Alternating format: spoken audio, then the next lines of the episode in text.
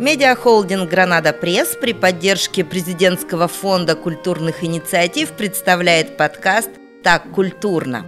Как создатели промышленного хребта России культуру поднимали. Инженеры, ученые, промышленники, настоящие мастера – они не только оставили свой значимый след в науке и производстве, но и повлияли на культурный код Урала, да и всей России. Этот выпуск подкаста «Так культурно» посвящен э, химику и энциклопедисту, который поспособствовал созданию гениальных произведений искусства. Дмитрий Иванович Менделеев, именно о нем сегодня пойдет речь, и помогут нам в этом а, наши эксперты, гости. Константин Кашин, ведущий преподаватель Южноуральского государственного института искусств имени Чайковского. По гуманитарным дисциплинам здравствуйте. Добрый день. Также с нами Любовь Серова, член Союза художников России, преподаватель детской художественной школы искусств, участник и дипломант международных и всероссийских художественных выставок и всевозможных проектов. Добрый день. Здравствуйте. Также Андрей Трушников, э, ведущий стрим-шоу «Говорящий». Это историческое стрим-шоу, довольно любопытное. Андрей, эксперт в области Добрый, добрый день, истории. вечер, утро. Я да. не знаю, когда Все мы что угодно. выходим в эфир. Это точно. Итак, Дмитрий Иванович Менделеев, конечно же, все его знают, русский ученый-энциклопедист. А, В 69 в 1869 году он открыл периодический закон химических элементов, которые, естественно, все проходили в школе на курсе химии. Таблица Менделеева висела в каждом кабинете химии, естественно. висит до сих пор. И до сих пор висит наверняка. Когда молодой приват-доцент в 1862 году а, получил научную Демидовскую премию, кстати, Демидовскую премию, да, Андрей вот знает, что у нас э, одни из предыдущих героев подкаста были именно промышленники Демидовы. Так вот, Менделеев получил эту премию и потратил все 5000 рублей, а, отправил его на учебник «Органическая химия». Вот така- такой факт в истории. Вообще он, конечно, так или иначе был связан с Уралом. Прежде всего, потому что родился в Тобольске, и хотя это, конечно, Сибирь, но так или иначе близко к нам. Вот. эм, Совершал экспедиции по Уралу, но об этом чуть позже.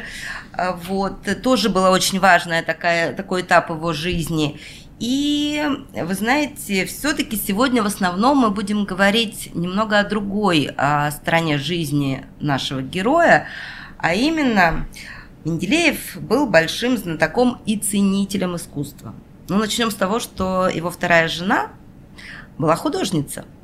Как они познакомились, тоже интересная история на самом деле. А, Она рисовала, ей было дано задание, когда она выпускалась из Академии художеств, на- нарисовать картину, а, если я не ошибаюсь, «Последний день Помпеи», да, да.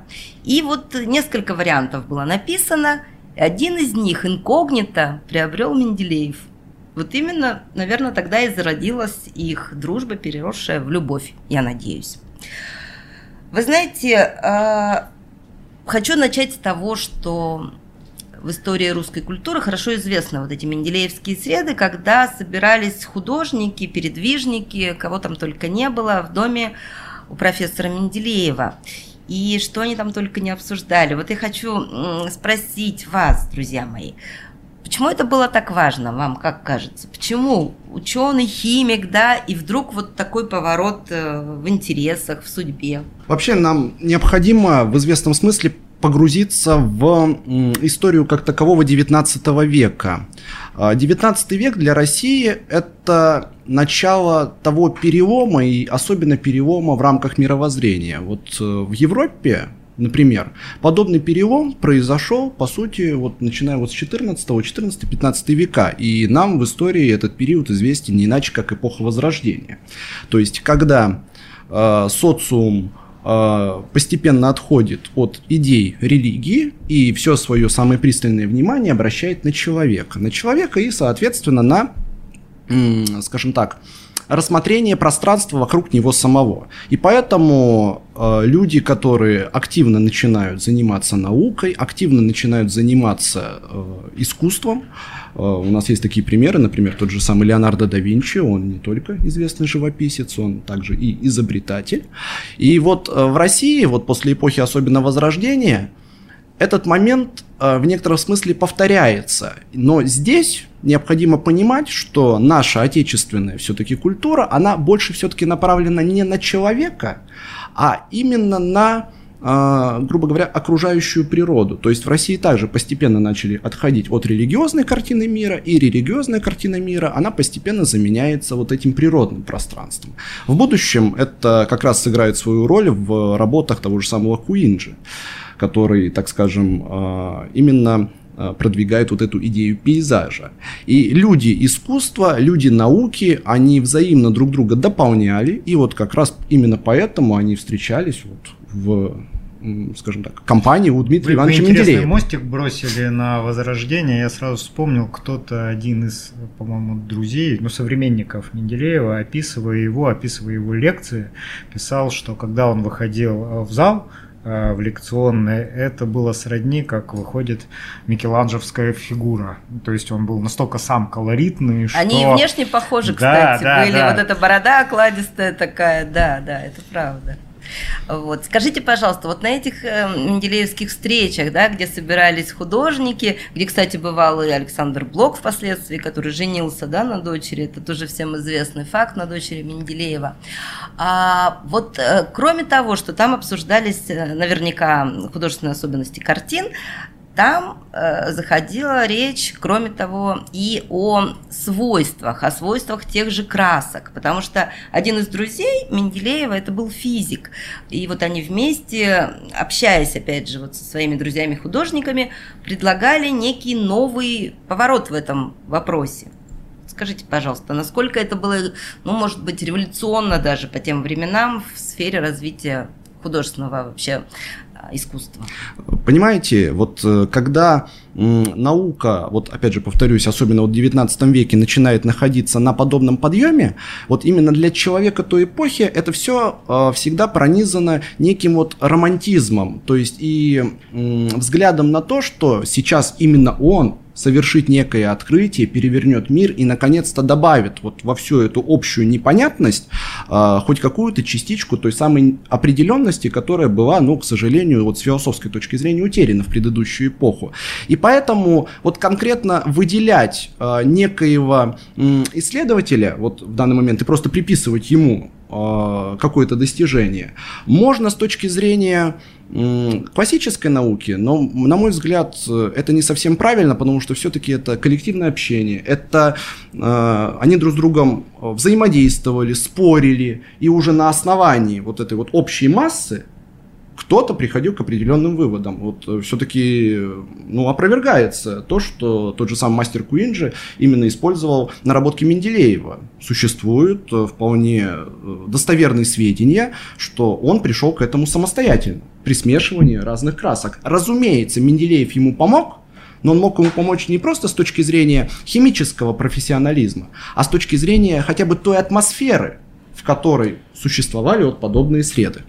Любовь, а вот у меня вот вопрос, э, как художнику. Вот за время истории, скажем так, э, худо художеств, начиная с того момента, когда первый человек возле пещеры взял что-то в руку типа охры и начал рисовать на пещере, до сегодняшнего дня сильно вообще краски в технологическом плане, в химическом изменились. То есть э, сегодня мы применяем, ну художники применяют насколько другие краски, чем, допустим, художники те, того же начала 19 века, там, 18 средневековья.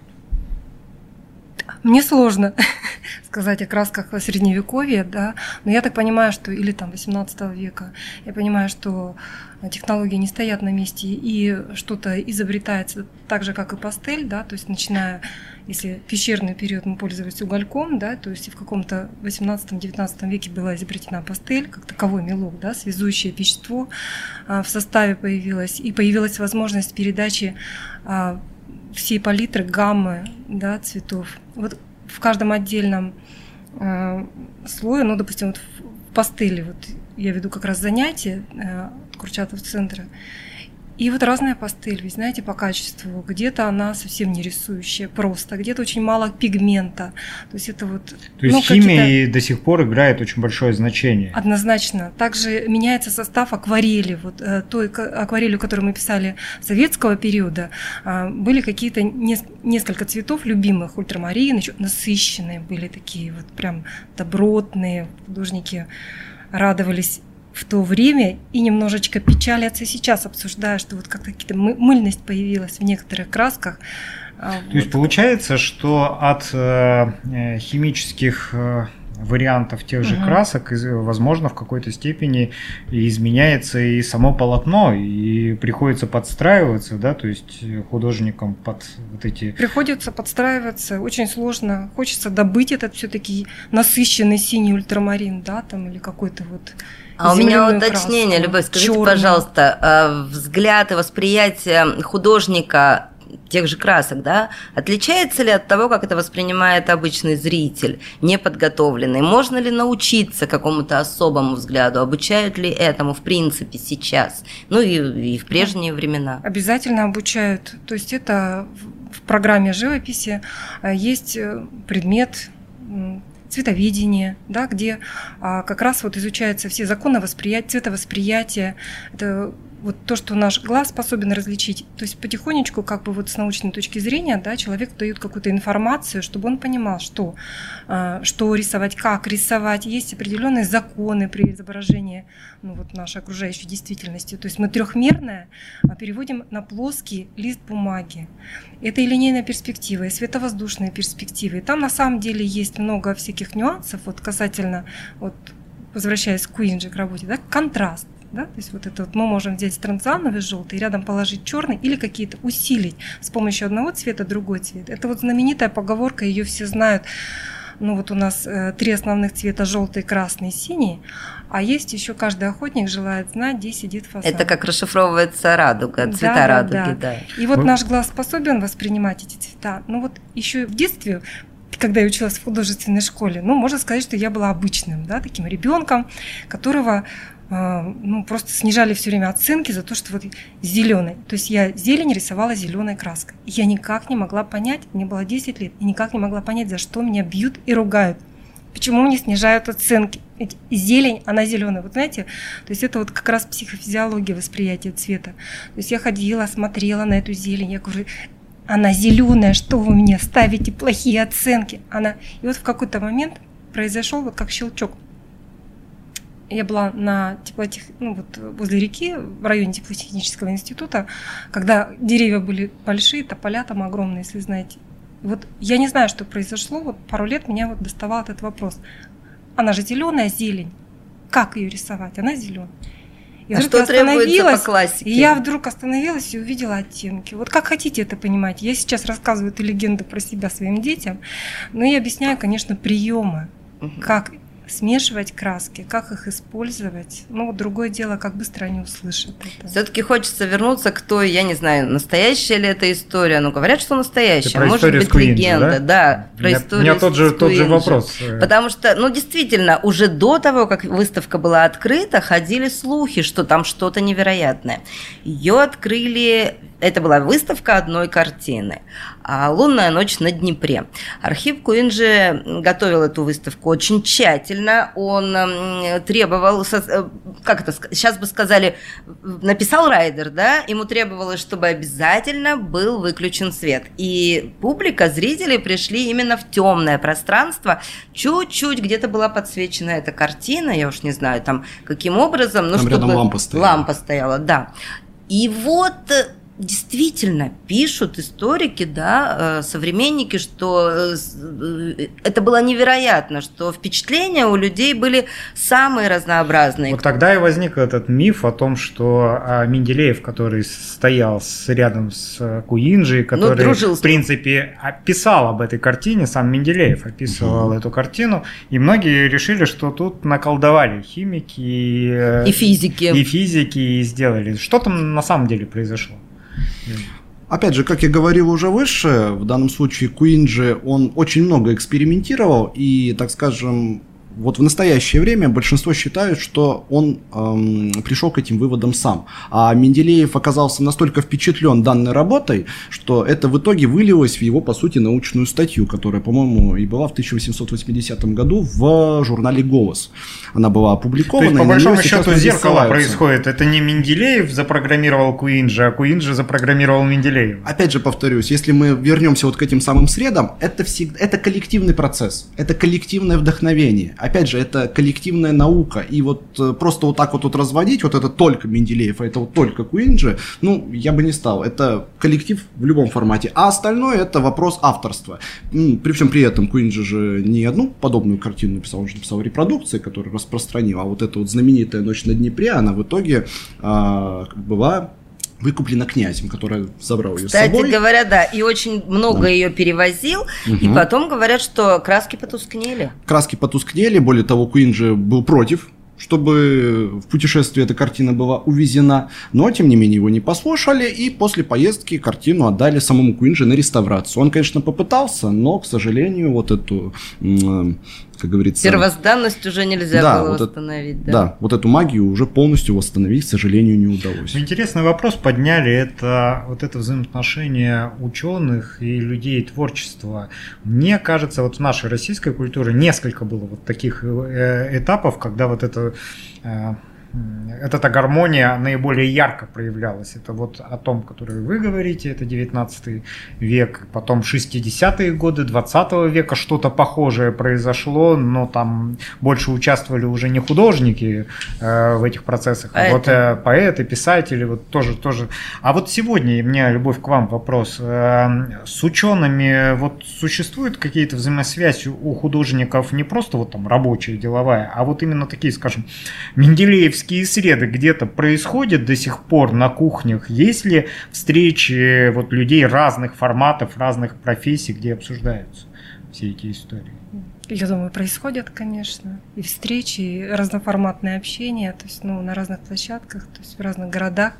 По интересам люди встречаются, ну, вот таких вот ярко выраженных, чтобы вот ученые и художники, ну, я вот в Челябинске, возможно, этого просто нет, а я, я почему об этом уверена, спрашиваю, что потому что у меня возможно. есть собственные ну, впечатления да, об этом. Я рос в семье инженера и там, станкостроителя от мозга до костей технаря, да, но друзьями семьи это были художники, да, то есть вот знаменитая там троицкая фамилия художников Левшича, они постоянно находились у нас в гостях, весь дом всегда, все квартиры завешена была а, картинами и другие художники были. Я помню вот эти э, сабантуи, я так их называю, да, когда инженеры, когда художники сидят вместе и обсуждают, и когда у них прыжок с одной темы на другой происходит, когда э, вдруг там начинают разговаривать про станк, станки, а потом здесь же начинают говорить, а вот ты вот тут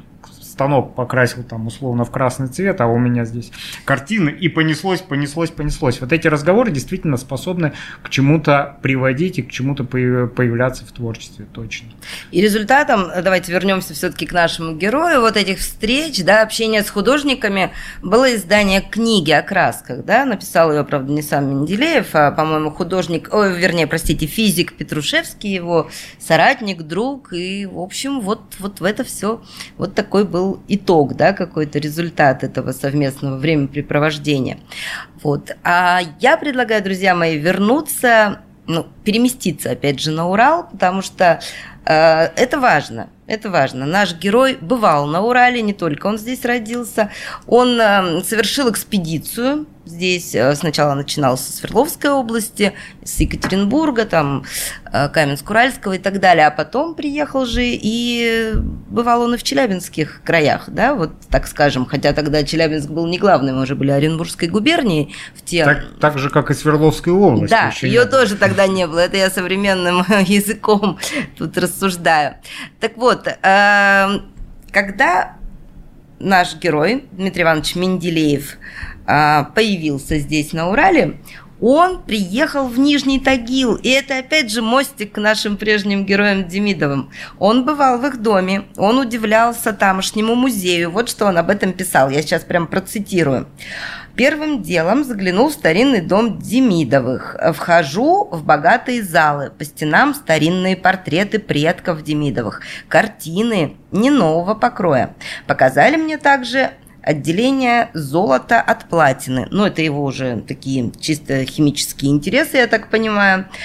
А еще очень важно, кстати, что ведь э, наш герой, он преподавал одному из, од, химию одному из потомков Демидовых э, вот в университете. Вот понимаете, как все завязано-то в этой Кстати, жизни. А вот э, все-таки вот этот уральский след жизни Менделеева, вот он историками как-то отдельно выделяется, они как-то видят это каким-то этапом его тут смотрите, вот опять же, если мы смотрим на публикации, вот именно э, конкретных научных публикаций по этому поводу достаточно мало. Единственное, что мне попадалось, это некая, можно назвать это повестью, а, Валентина Старикова, которая называется «Урал-батюшка» вот, в котором полностью описывается та самая экспедиция Дмитрия Ивановича Менделеева как раз на Урал. А, я думаю, что в современности этот момент не очень хорошо рассматривается, потому что все-таки это некая а, предреволюционная ситуация, которая была обусловлена, вот сама поездка Менделеева, вполне себе прагматичными э, причинами. То есть на тот период времени уже активно развивалась металлургическая промышленность на Донбассе, как мы понимаем, это все-таки ближе к центральной России, лучшая логистика, и быстрее, соответственно, все а, приводится. А Урал на тот период времени, он серьезно отставал отставал по металлургии, отставал по поставкам и по, соответственно, оборудованию. И вот Сергей Юрьевич Витте, он э, сформировал комиссию и в 1800 1999 году Менделеев со товарищи, они, соответственно, поехали по э, городам Урала, то есть Северного Урала, э, Центрального и Южного Урала. С такой инспекторской поездкой. Да, совершенно да? верно. И, кстати, очень серьезно критиковали особенно местные, вроде как, а, почему сюда не металлурги приехали, почему угу. сюда приехали какие-то химики, физики, там физика инертных газов какая-то, вот пускай бы в своем там Петербурге, в Москве этим бы и занимались. То есть прием тут э, не все оказывали радушный, например, опять же в Екатеринбурге а, с местным главой а, Менделеев пытался встретиться чуть ли не три раза, и все три раза его очень активно игнорировали. Вот, а, скажем так, на Южный Урал он приехал уже в последнюю очередь, он проехал через города Верхний Уфалей, а, в Кыштыме ему уже не поздоровилось, как сам отмечал в своем дневнике Дмитрий Иванович, у него кровь пошла горлом, и уже вот после Кыштыма он своих, как сотоварищей, отправил на гору Магнитную, а сам уже поехал в Москву, где уже вот и написал вот этот огромный труд по вот городам и весям Урала. Говорят, вот. он там в Белом доме был собственно, останавливался-то вот у Карпинского. Э, верно, и видел эту железную кровать, на которой э, спал Александр I за год до своей смерти. Вот не все знают, что Александр I тоже бывал на Южном Урале. И, кстати, вот наш Государственный исторический музей даже книгу по этому поводу выпустил. Вы, вы прям прописали сейчас маршрут, как могли бы да? учителя, экскурсоводы водить по Менделеевским местам э, своих студентов, своих учеников. И то же самое Каслинское литье Менделеев, во-первых, оценил, во-вторых, э, часть разных экспонатов он приобрел, и даже вот опять же у Старикова это отмечается, э, тем самым он немного принес неудобств своим секретарям, которые должны были все это литье ему погрузить просто на. Кстати говоря, о посещении Кыштымского музея Дмитрий Иванович тоже оставил некие заметки, да, вот что он пишет. Экспонаты таковы, что сделали бы честь крупным европейским музеям. Но тут уже начинается Азия. Видал я на выставках это литье, ну, имеется в виду Каслинское, да, не раз. Но то, что увидел в Кыштыме, где склад, или вернее музей этих отливок, то превзошло все мои ожидания. И вот э, спустя год э, Менделеев и Карпинский, они же встретились в Париже, на Всемирной выставке, куда привезли тот самый знаменитый Каслинский павильон, а Менделеев Дмитрий Иванович, он был членом жюри Парижской выставки Всемирной. И вот опять же, как пересекается судьба великого ученого-химика с нашим Южным Уралом. А сейчас этот э, э, павильон хранится в Екатеринбурге, как все знают, на плотинке там в музее. Кстати, Менделеев же очень часто становился образом для художника. Да? То есть многие художники писали его портрет. И вот э, в связи с этим у меня любовь к вам вопрос. А, вот портрет а, для художника это очень сложный жанр. Сложный. А как вот выбирается герой? Вот почему, как вы думаете, вот глядя на перс персону Менделеева, почему художники его любили? Это же не просто из-за дружбы. Я вон тоже дружу с многими художниками, никто меня не пишет вообще. Безобразие. Наверное, просто заявку не сделали. Да, да, вот сейчас я ее делаю как раз. Ну, вот все-таки, как э, художник э, про про проигрывает своего будущего героя, как он его выбирает. Это же в определенной степени влюбленность, это эмоция. Ну, я думаю, что это как раз вот возвращаясь к этим дружеским средам, когда встречались художники, и, в общем-то, это же в формате, прежде всего, дружеского общения. И, ну, безусловно, вот Репин, да, великий портретист. То есть многие писали портреты, я думаю, что выбор как-то, наверное, был э, вот в пользу ну, того, что вот кого рисуем, как рисовать, да, то есть великие люди, они же все великие были, все остались в истории. Я думаю, что они уже в какой-то момент понимали это все, осознавали, вот э, э, это же такой вот драйв какой-то. То есть пытались да? сохранить себя для истории и своих друзей а для истории. Нет?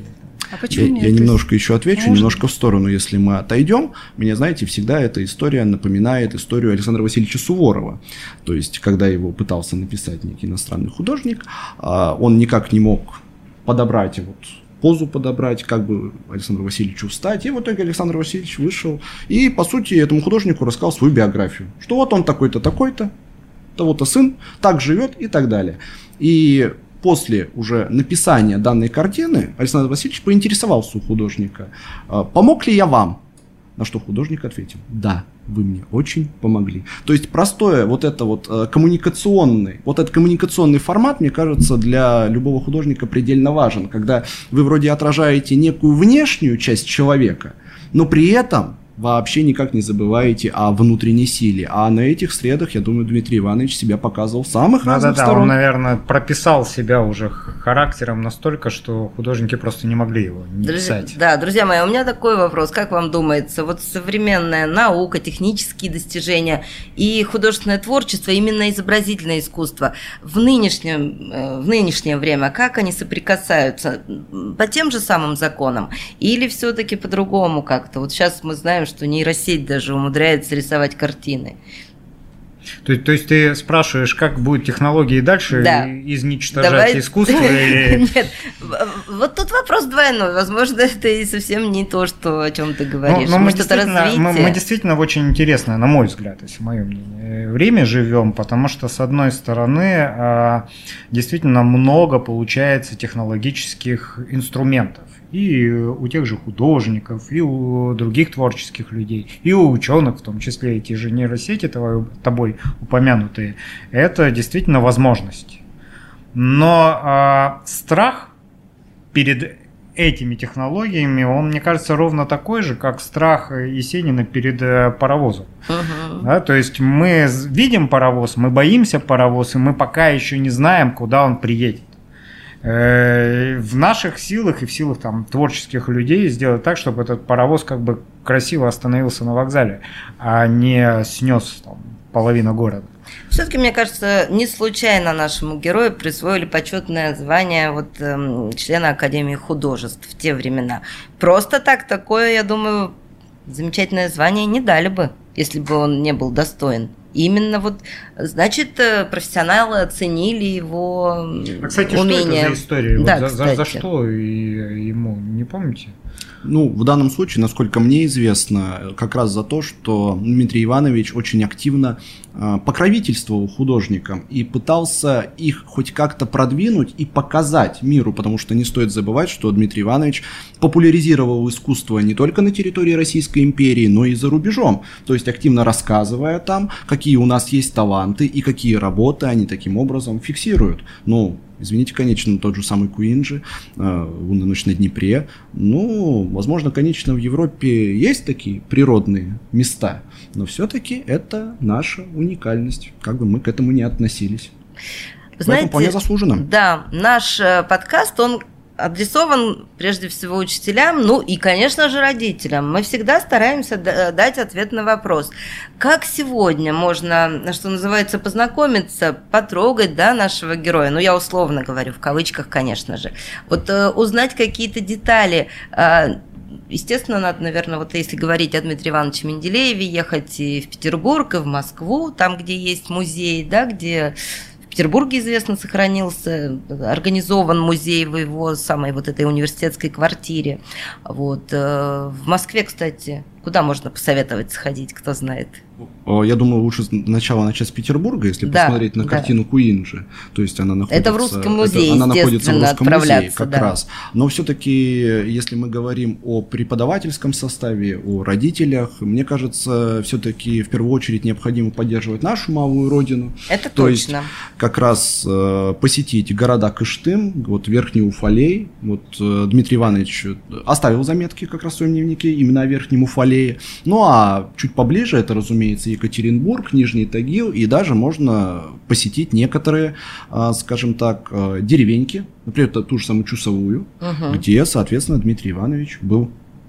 Мне вообще кажется, что нам надо подходить вот в этом увлечении детей нового поколения к таким личностям не напрямую не всегда напрямую. Вот э, мы хотим рассказать о Менделееве и его отношении с художником, но почему не привести детишек э, на мастер-класс к художнику, где тот покажет, как работать с цветом, как это вот все превращается, как, э, э, как картина рождается. Это же вот прямо круто, да, и тогда мы, наверное, сможем воспитать, с одной стороны, и юных исследователей, мы их подтолкнем, потому что многим э, с техническим складом ума будет интересно, как вот э, молекулы сцепляются с другими молекулами, грубо говоря. И в то же время мы, возможно, раскроем новые таланты. Вот часто к вам приходят э, детки, которые еще не определились со своим будущим.